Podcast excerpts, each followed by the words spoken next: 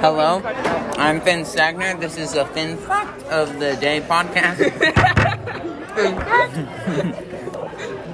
we're gonna be talking about. we're gonna be talking about hectocotyluses, which oh, is a penis that doubles as a limb. Both octopuses and squid have it, right? have like um and um uh so i'm gonna be reading some stuff about uh like uh like squid ones? squid ones are very interesting squids actually uh uh like the the okay so the reason that they have evolved to have penis like limbs right is because females um, uh, can sometimes be uh, cannibalistic during and after the mating process, For sure. and so uh, they don't they don't want to get eaten, so they they have the the they release the sperm at the end of the limb to avoid.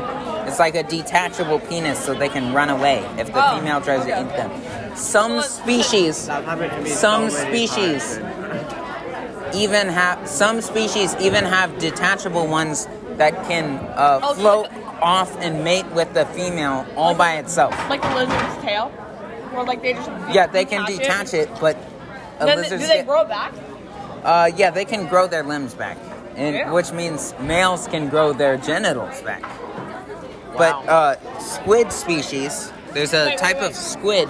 What? Does that mean if you want a, like a longer penis, you just like cut your dick off and Well, this is this is a certain type of squid that the male, Where the fuck did this come Okay, from? It's you and No, it's not, you fucking ass. the male. I know it's you. I watched and I quote um, a male, uh, one an octopus species called the the nautilus. I think I'm pronouncing that right.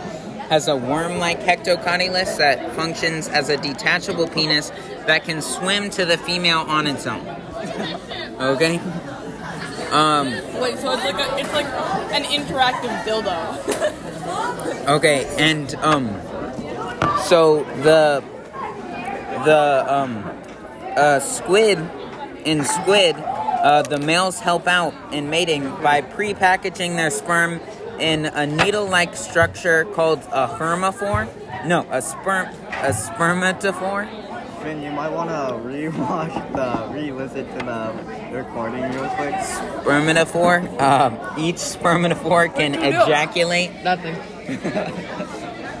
can ejaculate uh, uh, independently to become a spermatangium, a sticky sperm mass that attaches to the female's skin, and um, and uh, so that's interesting. Now, um, so what I'm in like in So octopuses. today, guys, we're gonna test out how many. So we're gonna take a quick break.